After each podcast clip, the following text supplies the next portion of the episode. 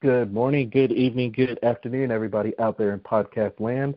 This is intrinsic motivation from a homie's perspective. This is Hamza, and really excited to speak with our guest today. And before I introduce our advocate, I'd like to give I'd like to give a dedication. Actually, um, I want to dedicate this podcast to my sister, Salima Capers, um, 2016.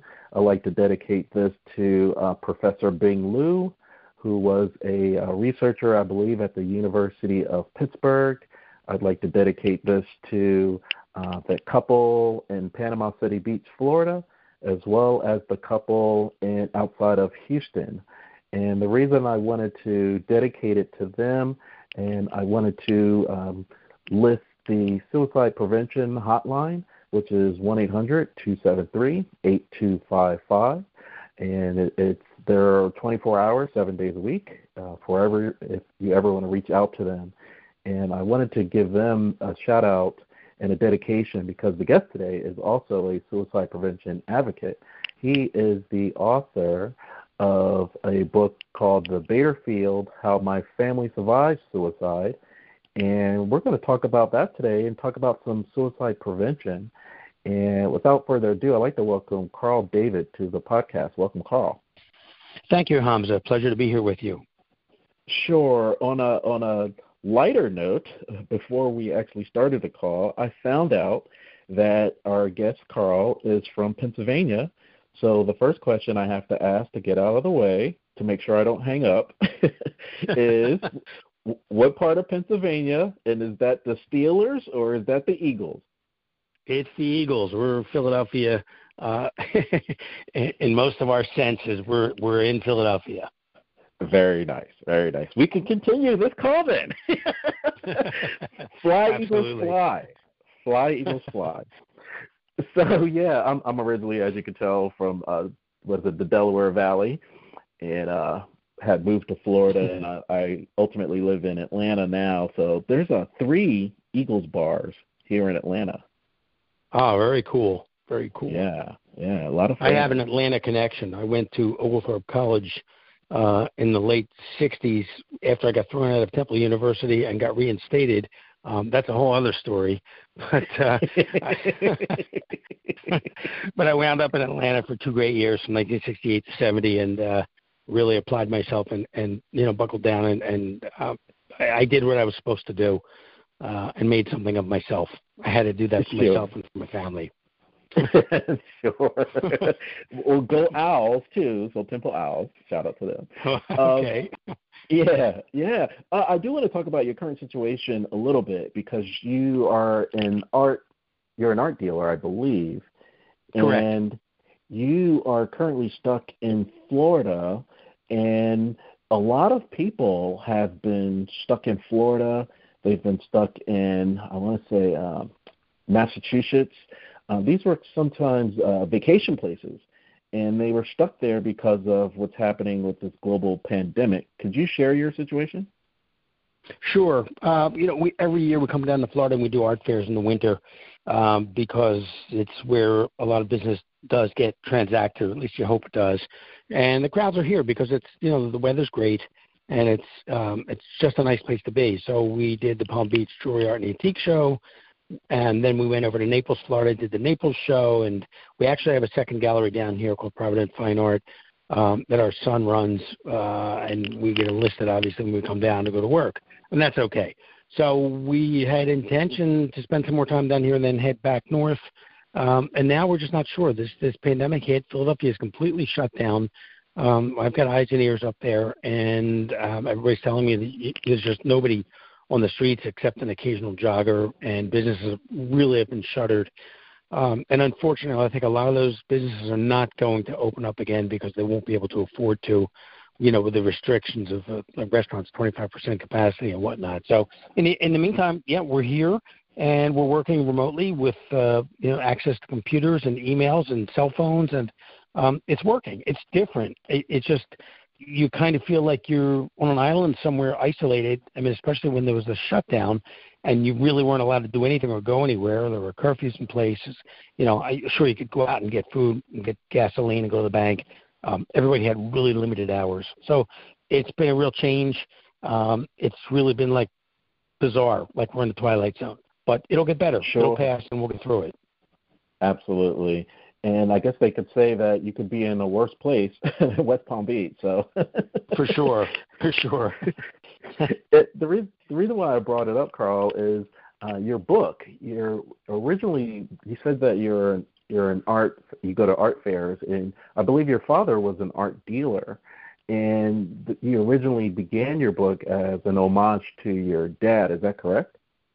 That is absolutely correct. And you know, as I got into it, and it took me years to write this book, I would put it down for a while because it was too painful um, after having lost my dad and then having lost my brother eight years earlier um, to suicide. Um, it just I, I felt that I needed to write this book. It, yes, it was cathartic and it was difficult, but I needed to do this to share my message uh, of basically what our family went through and how we survived it. Um, so it's it's a combination of art dealing episodes in the book, but it's really a very emotional nonfiction saga that reads like fiction. Yeah, and unfortunately, fortunately or unfortunately, we're on the other side. So, you know, when that when we have that loss, we experience that loss for you know, like you said, it was eight years earlier that it happened, and it was cathartic uh, as you're writing it for your father. And you know the the people that we lose have no idea of the pain that they leave behind. Correct. Correct. I think if they if they knew or if they were able to see past it and realize because they're in such a state of despair for whatever reason that they can't see beyond that. And you know people say it's a selfish act. Well yeah in a sense it is um, but it's not something that anybody should or could ever be judgmental about because they can't help themselves you know, it's whether they're in this abyss of darkness from um, a, a, a biological imbalance, a chemical imbalance, or uh, some just inherent depression or whatever. I mean, who knows? You know, and you really, it's not right to be judgmental of someone in that state. They need help. Sure. And, and that's why I wanted to give that dedication at the top of the hour. Uh, I lost my sister in 2016, uh, one of my sisters, and that's why I wanted to highlight those couples too, and um, Dr. Bing Liu, because uh, some of those were murder suicides. So sometimes mm. you that person may have it in their mind to do that, but their partner may bear the brunt of it as well. Right. I'm sorry for the loss of your sister. It's it's a hard thing to go through. I've got one other brother who was the oldest brother, and Bruce was the middle brother. It was between us, and uh, and so I I know the pain and the, the shock and the difficulty of surviving something like that and getting through it and moving on. It's just not easy. And you know, everybody says, "Well, you know, you'll get over it." No, you don't. You don't get over it. You only learn to live with it as best you can. Yeah, absolutely. And um, the one thing that you said, I think one of the best take, takeaways, and we just started the, the podcast, was, you know what, we'll get through it. When you were referencing the the pandemic, and it may be you know just your life experiences that let you know you know uh, this too will pass. And currently the the stats are continuing to grow with uh, domestic abuse and with couples that are in their houses and cannot go out you know so that may be that sense of despair. And if we're i mean the people that i highlighted at the top of the hour this is all within the last week within the last couple of days so who knows how how large that number will actually be? Uh, but it's and unfortunately we probably won't know until it's too late. That's why I'm happy we had someone such as yourself to talk about this subject matter.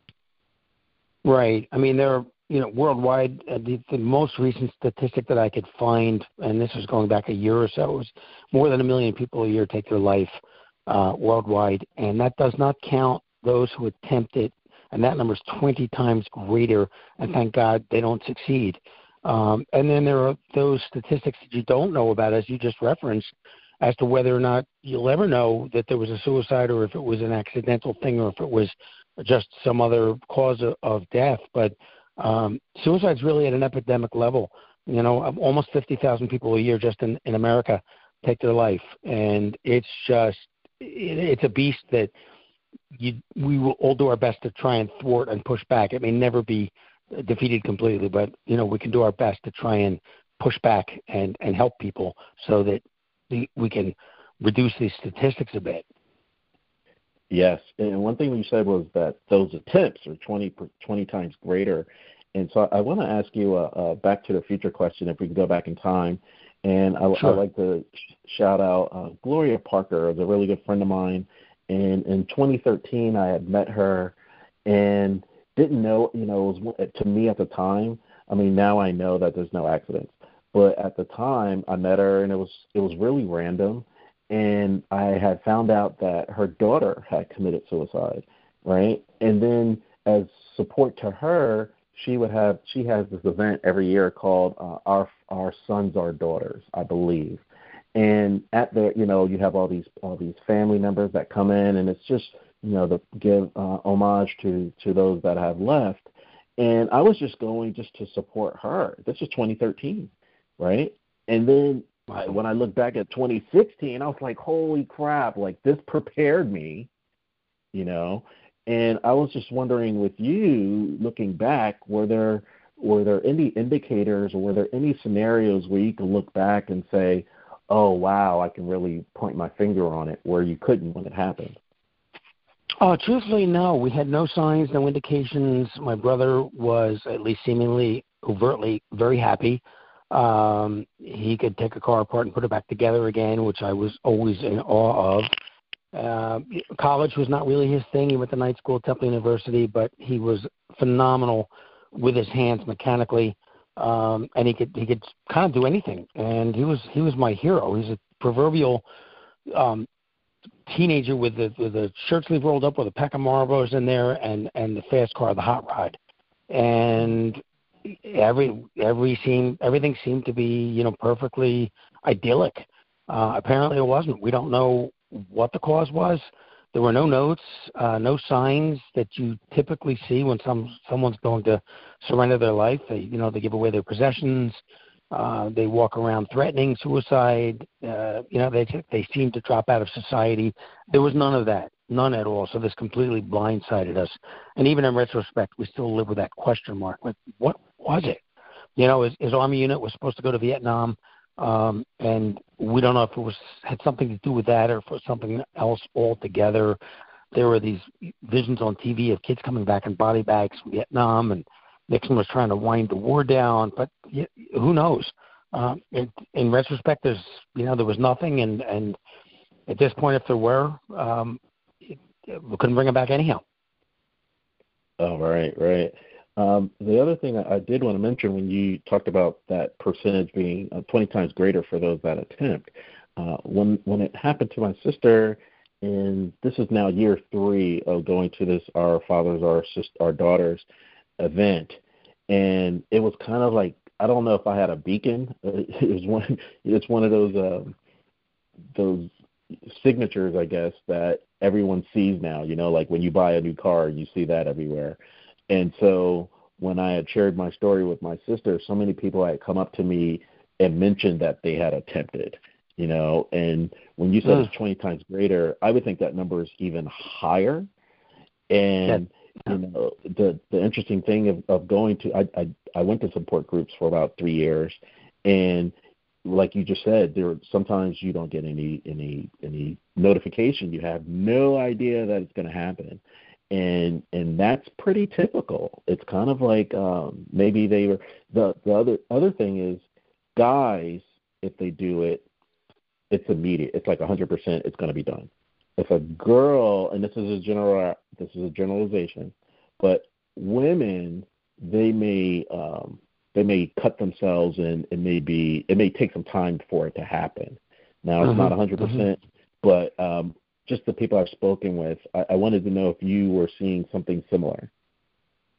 Well, I I I agree with the statistics as far as that goes. That uh, males are more prone to take their life than females, and there are certain age groups, and it changes from time to time. I used to think there was teenagers who were the most um, vulnerable to suicide, and they still are. But then you get elderly people who are sick or they just give up because they're tired, and so there's that aspect of it all. And I'm really not sure where the the um, majority of suicides takes place as far as age group, but I think you're right, male versus female, definitely.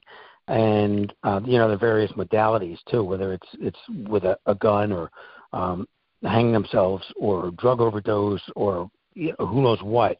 Um, that there are aspects that are far afield of what we normally think. Uh, but you know, there's, there's another aspect to this, though. If, if I can go on for a second, that um, in today's world, I I was focusing on veterans and armed services members because veterans, everybody knows now, it's 22 a day. It's actually more than that. They take their life.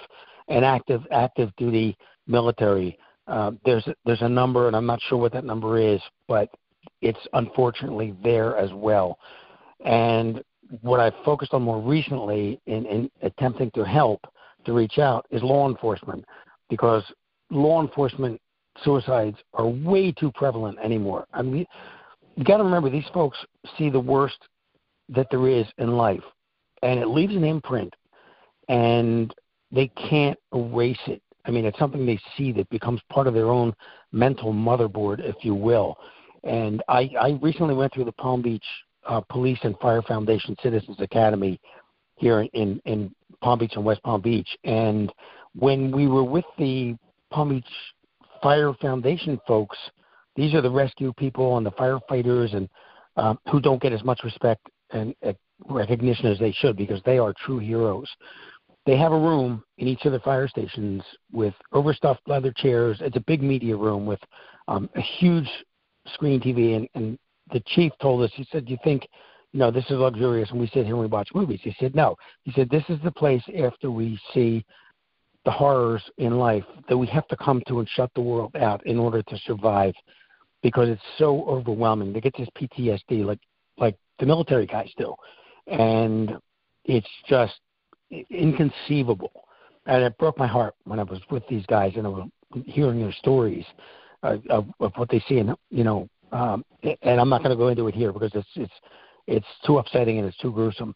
But they absolutely have to experience the worst that life has ever seen, and they got to live with it.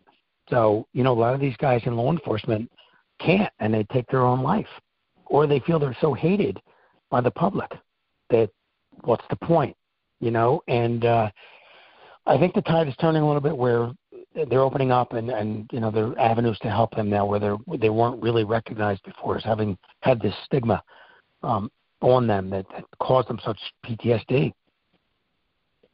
It, it makes me think of um, George Carlin, and you know he's yep. uh, he's he's a comedian. Everyone knows him or they should know him by the time you listen to this podcast. Or my people that listen to this podcast, they listen to George Carlin. so so anyway, you, you know, he he was a Madison Avenue guy way back when before he really got his chops, and he was you know trying to do the whole uh, crispy clean, you know, straight lace type comedy. And and one of his after he changed, you know, became his true self. He has this bit where he was talking about the marketing of the war and and the effects. Have you seen that video? I did. I did see that. Yeah. Yeah, we were big fans. Yeah. He was he was he was amazing.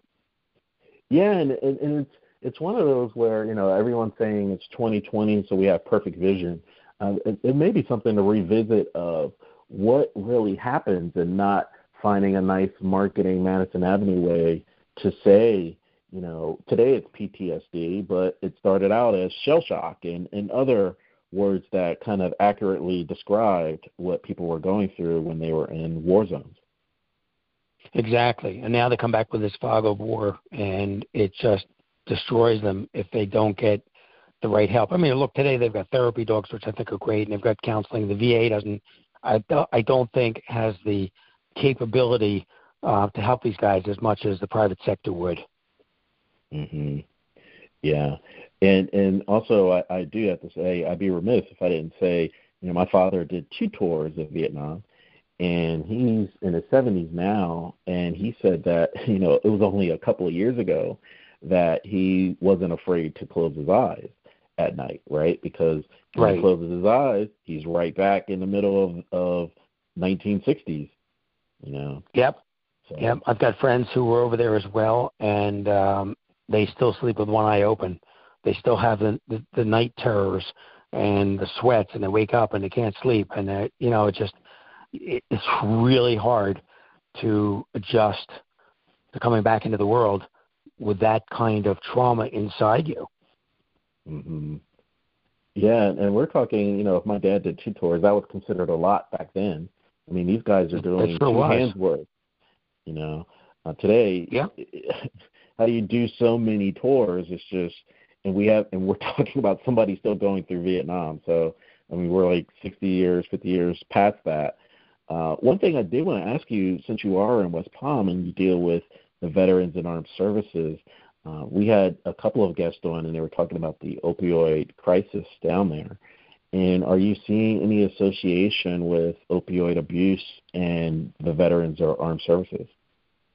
Oh yeah, absolutely. Uh, let me backtrack for a minute. I'm a member of the um, Union League in Philadelphia, and I'm on the Armed Services Council, uh, the Veterans Club table, and the American Legion Post 405. I didn't serve when I was younger. I couldn't um, for a, a host of reasons, and, and one of them was they saw that my brother had taken his life, and Nixon was bringing the guys back from Vietnam, and um, it just they would not pass my physical because of that.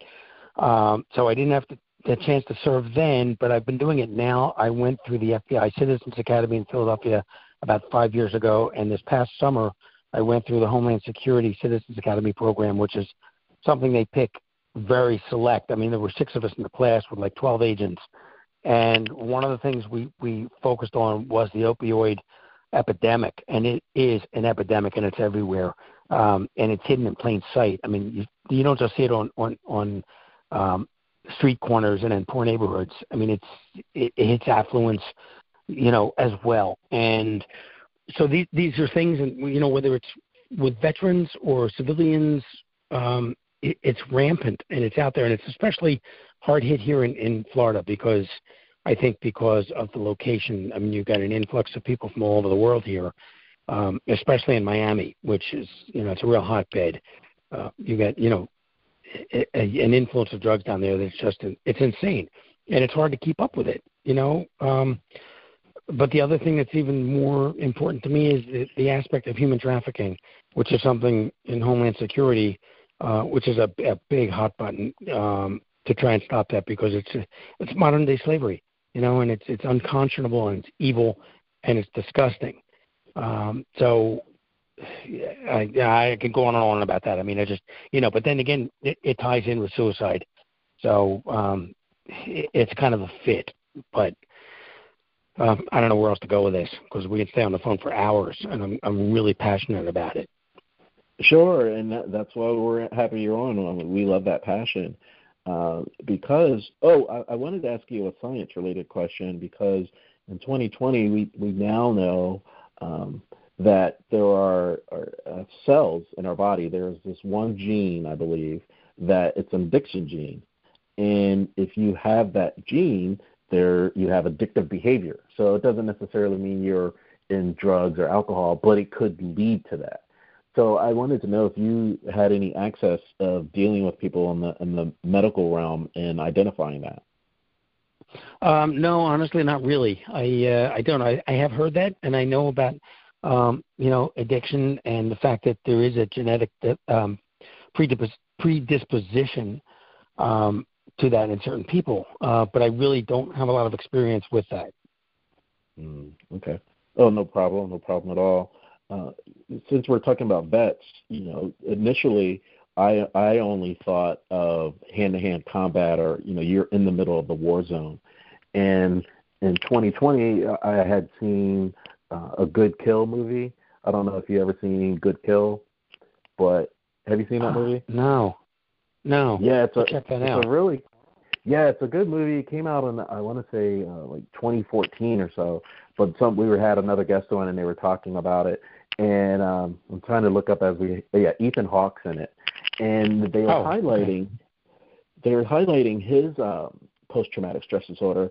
And what happened was he had the I mean he was originally overseas in, in uh, Iraq, but then the cost of the war he didn't have to go over anymore, and they were employing drone and drones, and so he was still affected by using drones, even though he was here on state in state in the states, but he was still going through the violence that was affected the people that were affected by the drones. So you don't necessarily right. have to have that hand to hand combat anymore. And I wanted to know if you've been speaking with people that are still part of the war effort, but they're not physically there. Um, I yes, I have, and there are. Um, I've got uh, friends and people in the military and in intelligence and different um, branches of law enforcement, and, and with specifically that with with drone. Um, what's the word? Drone. Uh, well, drone usage. I mean, where they guide these things. And you're right. Uh, they could be in Willow Grove at the, what was the Air Force Base, which is a drone center. You know, operating drones in the Middle East somewhere. Um, and you're right. They have to live with that because they, even though they have a kill and it seems superficial, um, it, it still has to affect them and have an impact on them. There was another movie uh, with Bradley Cooper, American Sniper, um, mm. that was also very powerful, and it showed you know what he lived through and the guys he lost and the kills that he made. And then when he came back how his family life was just so disrupted because of his change in behavior. You know how do you come back from a war zone where you're you're a warrior and you're basically a killer and you come back and you're trying to settle into a life that's domestic and peaceful and, and calm and you know a wife and kids? Excuse me. And um you know it showed the torment that he that he lived through that he brought back with him hmm what do you do i, I want to stay there for a second carl because you know i'm in the middle of the war zone day to day and you know I, that was a part of my life but now i'm sitting in you know rush hour traffic and i might get triggered by somebody honking the horn at me and I'm used to sit, and now I have to sit in a desk job for five days a week. Like, how, how do you make that transition?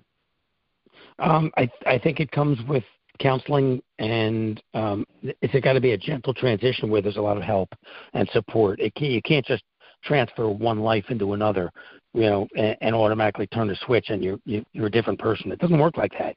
I, I think that people need to be um, need to have some psychiatric help or psychological help to make that transfer, to, to understand the difference in the worlds and how to handle the triggers when they come up. You know, everybody's got triggers for something, for some response, and you just have to know how to deal with them. Um, I I had the benefit after losing my brother that I went. This was 1965, and I graduated from high school in 1966. Had Temple University for two years. Didn't really care. Um, and when I was at Oglethorpe college, it was college that announced university in Atlanta, I created a situation in my head where I set up a scenario that my brother must be on a special ops Vietnam Vietnam uh, tour to to kind of block out the idea that he took his life and he wasn't with me anymore. I just it, it didn't sit well. I I made an Im- images in my head that it didn't happen and I just blocked it out. Well, when I came back after I graduated in 1970, excuse me, I started to get these experiences where I was leaving my body. I was completely out of control, and it was like it scared the crap out of me because I had no control over it. I didn't know what was going on, and it turned out that the emotional body, which runs the physical body, was saying, "Hey, pal, um, we're not blocking these impulses anymore.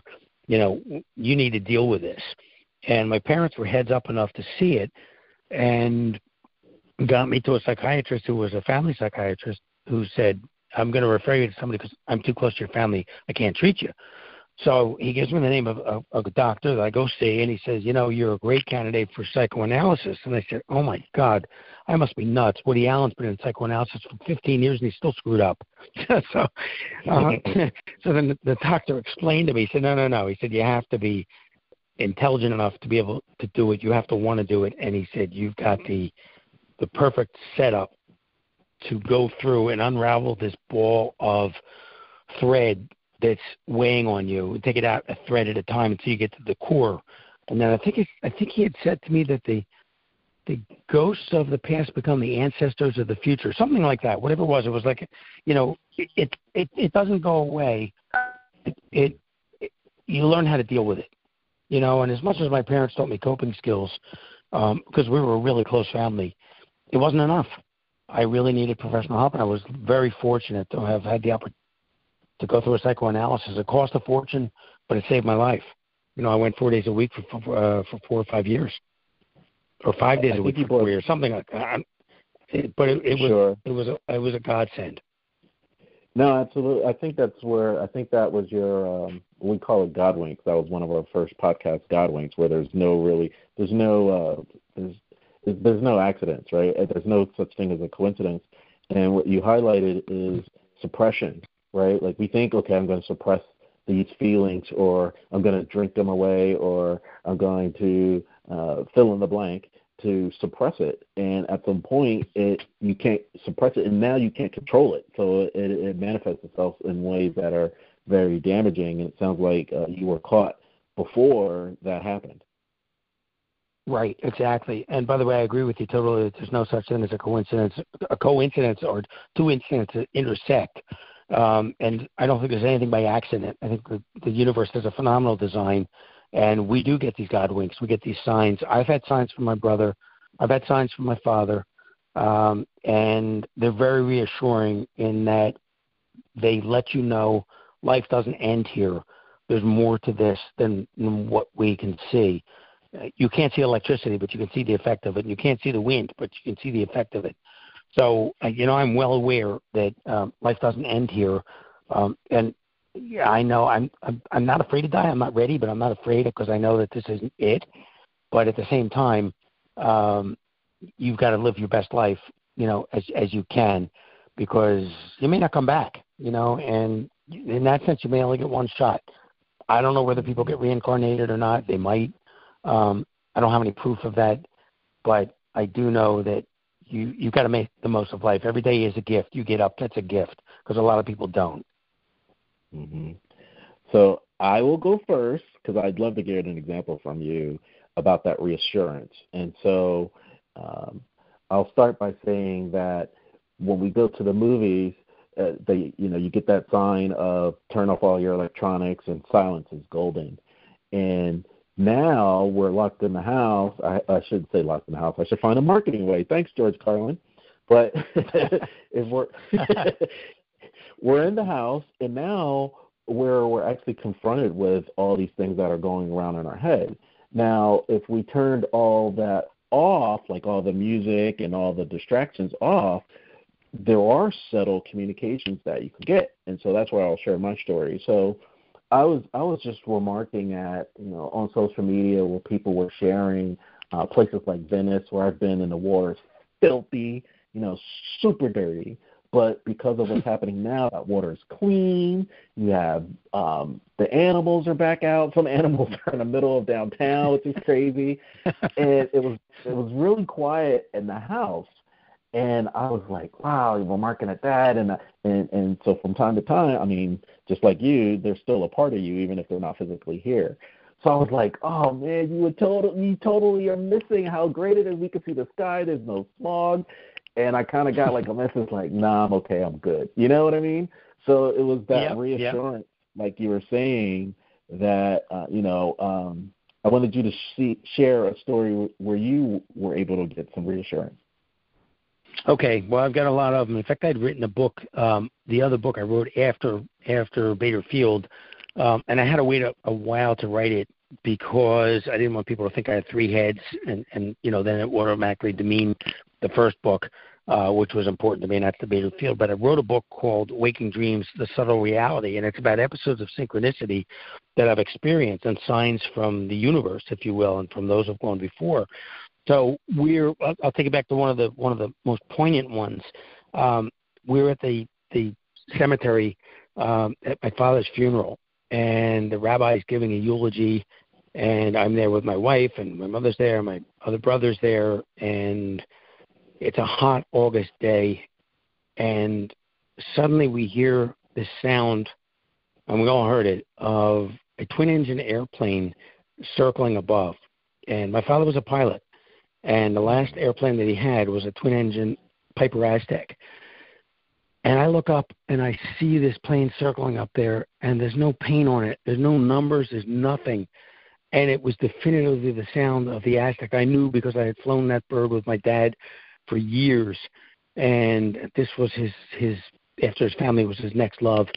Um, and I looked at my my wife and I looked at my mother and my brother, and we all nodded at each other, and mm-hmm. it it was him letting us know that he was free. He was okay. He was free as a bird. He was okay, not to worry. And that was it was just it was shocking, but in a good way. Absolutely. Yeah, thank you for that. Uh, I do want to ask a, a, second part of that question. Uh, the second part sure. is uh, another shout out I have to give. I give a ton of shout outs, as you can tell, but I have to give a shout out. That's to okay. My it's good. Sure, sure. I want to give a shout out to my good friend Joanne. And Joanne, this was another synchronicity thing. So this was probably, I want to say, she listens to the podcast, so I won't say the actual year, but it was before 2013, right? And so she had lost one of her sons. And, you know, we're all um, grieving and what have you. And one of her stories, I'm sure she doesn't mind me sharing this, but, you know, he would come while she, come to her while she was asleep, and she was still in the middle of her grief. And you know, why did you leave? And this and that, and he would go away. And then ultimately, over time, he was like, I can't be around when you feel that way.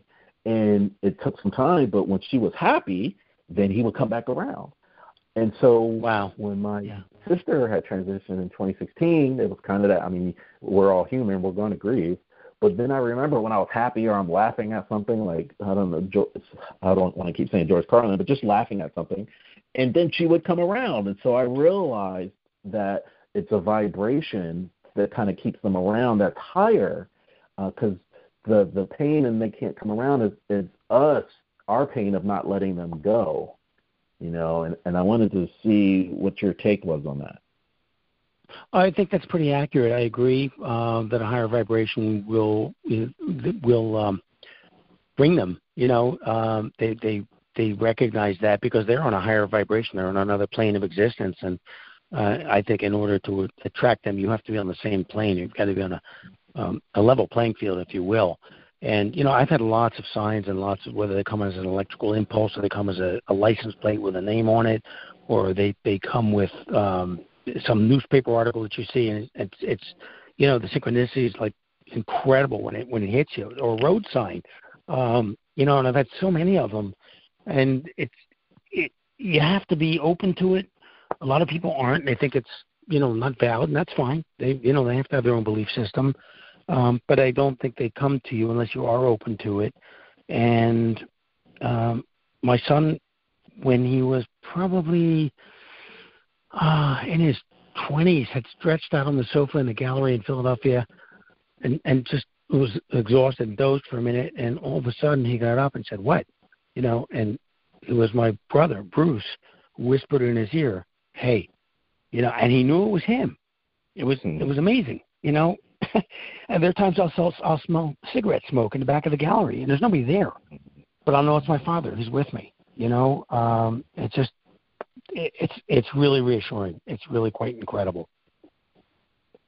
Now it sounds like you're pretty comfortable with it, as am I, with the silence. How do you speak to someone that not necessarily grieving, just regular life, to incorporate that in their lives? They don't have to be in a in a in a in a pose, yoga pose, or anything like that, but just to you know, just like you said, sit on the couch or something, have the television off, the radio off, cell phones off, how do you get someone to take that first step to appreciating the silence? Um, you mean as as take a step to talk to a friend or somebody who who uh, or yeah, it could just be reaching yeah, out to, reaching out to an family.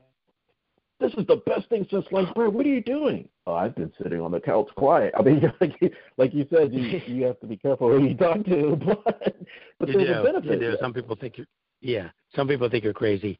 Um, you know, and that's okay because they just haven't had the experience yet. But when they do and it hits them in the face, uh, then they know. Look, one of my favorite movies of all time um, is um, Field of Dreams because it's it's so poignant. You know, where he hears the voices and, and coming out of the cornfield and turns around and like, what? Who was that? You know, I I mean, it's, and it's because it's a father son story and it gets to me every time I hear it. It used to get to me at the end. Now, as soon as I hear the music playing, I lose it. um, but but but there's things like that that you know, I, people who get it get it, who've had the experience, they know. Um, and you know, like when you started to talk about, um, you know, uh, higher vibration and and signs, and there's no such thing as coincidence. I figured out this is awesome. You know, this guy gets it. Hams Hams is really cool, and he knows. Because a lot of people don't, you know. But it's it's nice to have a like-minded person who sees these things that are invisible. I just think you're saying that because I'm an Eagles fan, but it's okay. No, no, no. You didn't say anything about the Phillies or, or the Sixers. So. there we go. There we go. so I want to ask you but because we're kind of. I, I appreciate it, and I want to. I think this leads to the next question because we're talking about friends and family, and you want to be careful and, and respect our boundaries too. I mean, I remember Christmas and you know buying that new toy, and I want everybody to ride that new toy because I'm enjoying it, but they won't necessarily enjoy it as much, you know. So, um, but that's my next question. So, you know, like for for for many of us, we don't know that it's going to happen, right? Like everyone's very reactive. But what if there was that case where you saw something? What do you do if you suspect someone may be considering going down that road? Okay, um, there are several possibilities. One, if you're close enough to them to talk to them and say, "Hey, are you, are you thinking about ending it? Are you thinking about taking your life? And and you know what's going on here?" And then sometimes they'll just you know, they'll ignore it they'll say, "No, no, no, that's crazy, whatever." You know. But if you see something, um, you you got to reach out. You're better off to be a little bit overzealous uh, and have been wrong than not having acted and done anything, and then you find out that that person took their life. So, you know, if they won't talk to you, reach out to their family. Um, reach out to you know 911 and call if you think someone's really in a stressful situation and you're, you're afraid they're going to take their life. The worst you can do is embarrass them, but the best you can do is save their life. So, you know, if if you know some of their friends, or if you know if they won't talk to you or they deny it, and you still think there's something wrong, you, you should really take it a step per, further and, and either talk to someone in their family, um, and, and if not, maybe medical intervention or something. Just don't not do anything and sit on the sidelines and say, ah, I, I wish I would have said something. I saw something that didn't look right. You know, and it, it's it it it's just the, the worst you can do is humiliate somebody. But as I said, the best you can do is save their life because maybe they really were thinking about it, and maybe you know when you walk down the street it never hurts to smile at somebody um, when they're walking by because that one smile make make that person's choice to live rather than die to make them know that somebody cared enough to smile at them when they were having a really crappy day and they were just thinking about ending it all. Um, I'm not saying that's the end all answer because it's not, but a nice gesture can sometimes make a real difference. Absolutely. And I thought I was done with shout outs, but I have another one based off of what you just said, Carl. So I have to okay. give a shout out to all to all of the dentists out there because all of my dentist friends say that it takes more muscles to frown than it does to smile.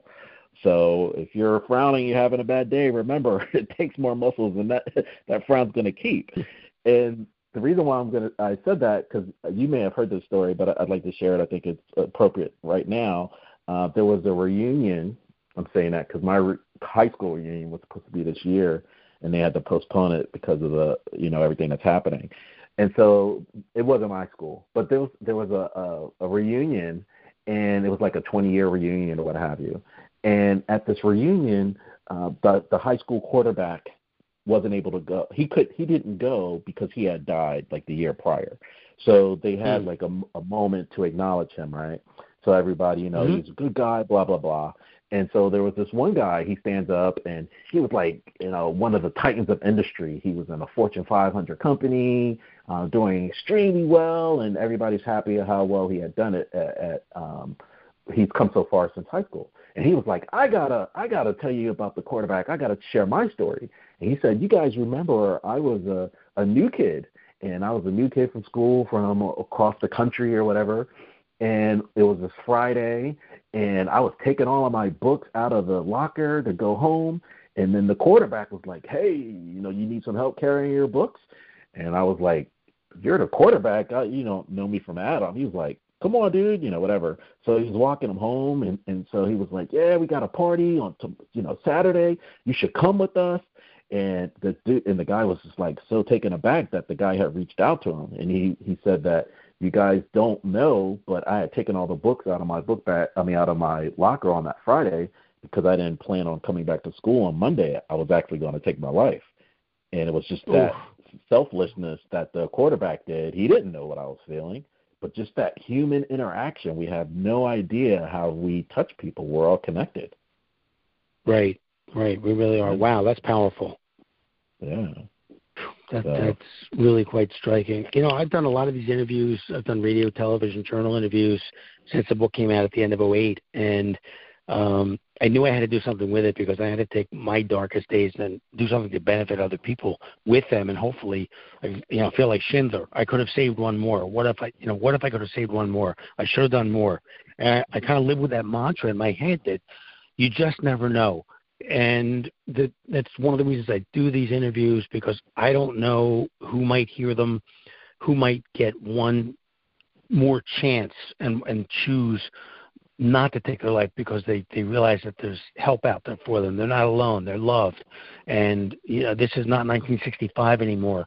Um, it's a different world that we're living in. It in a, in a way, it's colder and it's tougher, but there's a much greater awareness and there's a lot of avenue for help out there that, that didn't seem to exist when the stigma of, of suicide was more than um, than it was accepted. It wasn't accepted. It was frowned upon, you know, and it was people were judged. I, I when I back, went back to high school after I was home for two weeks after my brother took his life, and I went back and I was really apprehensive and you know whether it was real or I just perceived it as such and it wasn't all I could think of was walking down the hallways, people looking at me and saying, "Oh, that's the kid whose brother just killed himself," you know, and that's a real difficult thing to live with when you suspect that the eyes are cast of judgment on you. And you know, it took a while to get over that. And and finally, after I wrote this book, I figured I got to do something to change this, to reach out to people. And if I save one life, and I may never know, and that's fine. I don't need that. I'm not doing it for recognition. But it, it's like throwing that that stone on the water and watching the ripples and, and hoping that something takes hold and you know there's a there's that there's a good result. Uh, absolutely. And uh, it, it made me think of when you're you said in high school when that happened, right? There was no internet. So what about today if that happens in your family or someone that you know, and then you have that stigma, but that's all you see on social media? Like how do you handle yep. that? Well, that's brutal. That's one of the causes of, of kids taking taking their lives today because they're so hammered and and abused emotionally, not just physically but emotionally, at 24/7, and they can't shut this off. I mean, they can turn off the, the the phone and turn off the computer and everything, but still, it's there and it spreads like wildfire, and it's horrible. It's just so unfair. These kids today have no idea, what, you know, what they're doing to someone else and and the trauma that they're causing them. Because the people, some kids today won't you know they they just they can't bear it. They they can't get through it and they just decide to cash it all in. And that's just that, that's a shame. That is really a shame. If i think if these kids today knew or had a conscience about what they were doing um mm. the impact that they were having the negative impact that maybe they would stop doing it. Now i, I want to pile on there because you said they don't know what they're doing but one disturbing trend and you know Facebook and other platforms are are, are taking steps to try to to uh, stop this. But some people are doing it on live, like they're doing it in real time with their phone on and have an audience. And sometimes you have trolls in, in those on those platforms where they're encouraging them to do it, and then it happens. Um, what would you say to that person that they're I don't I don't know what's in their mind. I don't think we'll ever know but that's a disturbing trend where they're they're taking their lives in front of in front of an audience. Yeah, I think that's horrible. I really do. Um, I, I think it's unconscionable that they're pushed to that point that they will do that um, because they've been instructed to do it. They've been chastised. They've been criticized. They've been forced and goaded and prodded into doing something like. That. I think the people that do that uh, should be arrested basically for you know being an accessory to a murder because that's what they're doing basically, and it's it's just it's it's it's pure evil. You know, I I know that there is games that these kids will play um, that, that encourage suicide. I mean, you know, what the hell kind of world are we living in? This stuff even exists. It's it's mm-hmm. it's unreal. Mm-hmm.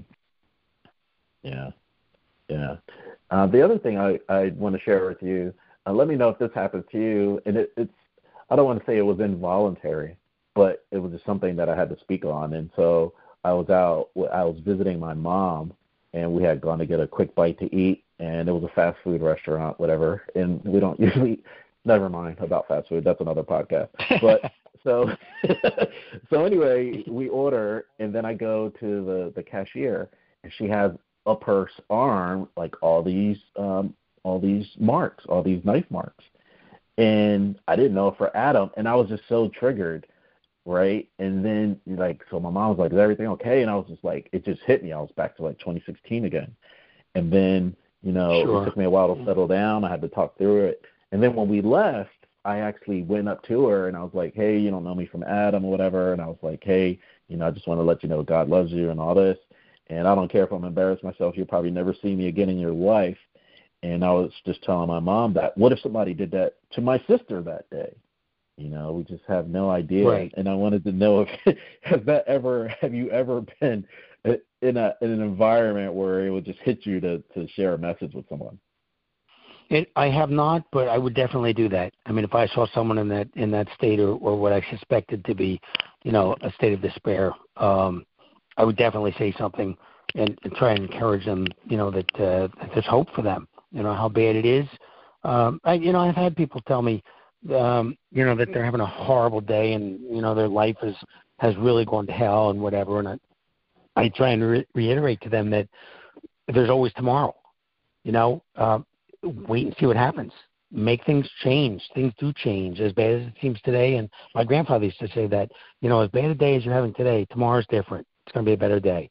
And I live by that. And there are days at work where when I'm in Philadelphia, the gallery, and everything is going south and every deal's falling apart and everything seems to be coming down on me at one time, I'll close and go home. I won't make another phone call.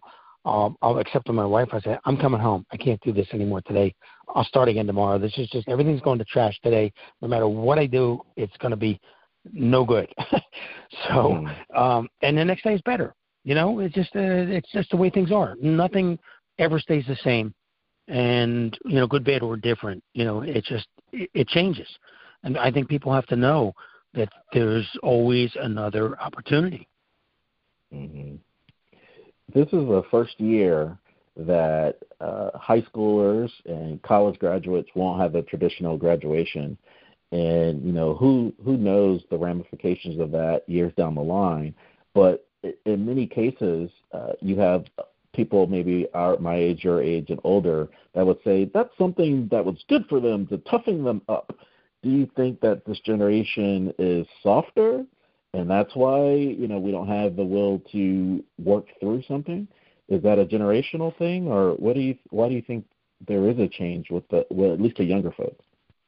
Um, I think it could be a generational thing. I think that uh, you know a lot of these kids today uh, expect instant gratification. They don't want to work for it. They want it given to them. Um, I didn't grow up like that. I worked for everything and, and had responsibility for everything I did, and um, I think that's I think it's lost on a lot of these kids today. They've been coddled and you know they've been given without responsibility and and you know suddenly there are a bunch of spoiled brats running around not all of them i mean there's a look there's a great crop of kids in this generation too uh but there are some of them that just you know they they expect everything for nothing and they want it now they don't want to work for it and they're entitled you know well guess what you're not entitled go out and work for it like everybody else does you know too bad I don't have sympathy for kids like that, that that are growing up today and they're they're spoiled rotten and they're driving their their daddy's Ferrari and and you know they they're these estate babies that uh, they they just they have no perspective and that's sad. Yeah, yeah, yeah. Palm Beach County, there's a lot going on down there for that. Um, I do want to ask you uh, because you know there is that message of of staying in place right now and the elderly are more prone to the disease what have you. And is this an opportunity to reach out to them, right? Because they're lonely, they need that human element. But it, it could be an opportunity for the parents to tell their kids, you know, we're gonna, we may not see her, but we're gonna Zoom or FaceTime with with grandma, grandpa, and learn more about their lives because they probably are the most upbeat. I mean, they've been through world, you know, world wars and everything else. and like you said, they're gonna we're gonna get through this. It may be a time to uh, reintroduce elder elder statesmen of of, these, of our family. Oh, I think uh, absolutely, it's a great time to, to reconnect. Um, since you can't do it in person, well, most people can't, some can, but that you know the Zoom thing is great. Um, even FaceTime on your phone, even a phone call. You know, if if nothing else, a, a lengthy phone call like you and I are having now. I mean, is, is a great way to connect, and um, it it keeps people close and it it gives them something to look forward to again and and you know to catch up uh we've been watching a lot of movies and i've been reading a lot of books and i'm thinking about going back and relearning all the spanish that i lost when i and i, I was fluent and i i keep saying to myself i have to do this i want to get my language back i'm still fluent in french um but i lost the spanish and here's a great opportunity to do it while it's quiet although i am working probably more than i would have been normally uh, but it's it's different. It's on the computer and sending emails out to clients and you know trying to connect goods. Thank God FedEx is still working because if with if I didn't have them, I'd have no way to have inbound shipments of paintings and, and send things out. Um, but yeah, I, I I digress. But I mean, it's it's a great time to to restore communications and you know for families to get to know each other again. For you know husbands who work their home with their wife and kids and the the kids must be having a blast. I know I got a real close friend who's got a, a um he and his wife have a boxer at home, and the dog is just like he said. I, I think when I go back to work, dogs going to have separation anxiety, which is it's true.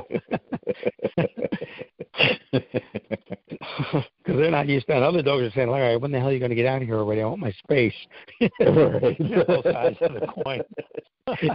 sure. well, well, I have to say there's an asterisk by it because boxers can do no wrong. So whatever no, they feel good. they're great animals. I'm a dog lover. We we love dogs, and have always. And um, they're just most times I like them better than people. sure, sure.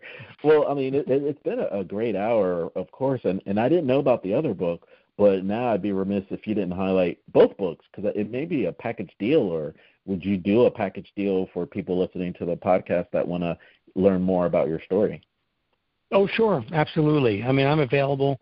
Uh, my website's down at the moment. I have to have it rebuilt. And the book, Bader Field, How My Family Survived Suicide, I've just gotten the rights back to, and it's going to take about three more weeks for it to be back up on Ingram Spark. So it'll be on Amazon and about 60 other digital markets around the world. Um, it's downloadable, I think, for a few bucks or whatever. Um, the soft copies are around, although they're not up yet, but they will be. They'll be back.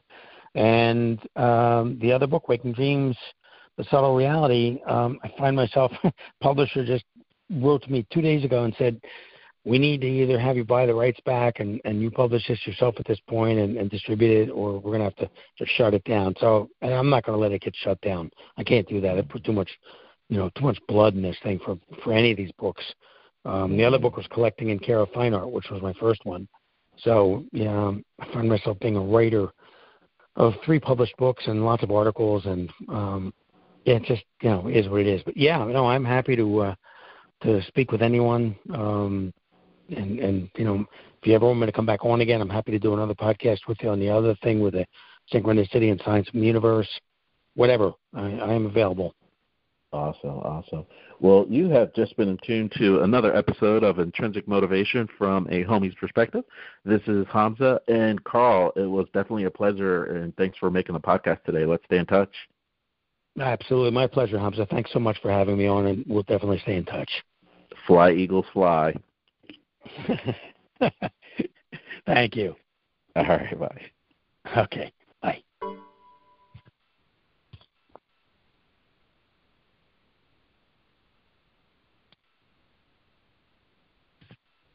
You still there?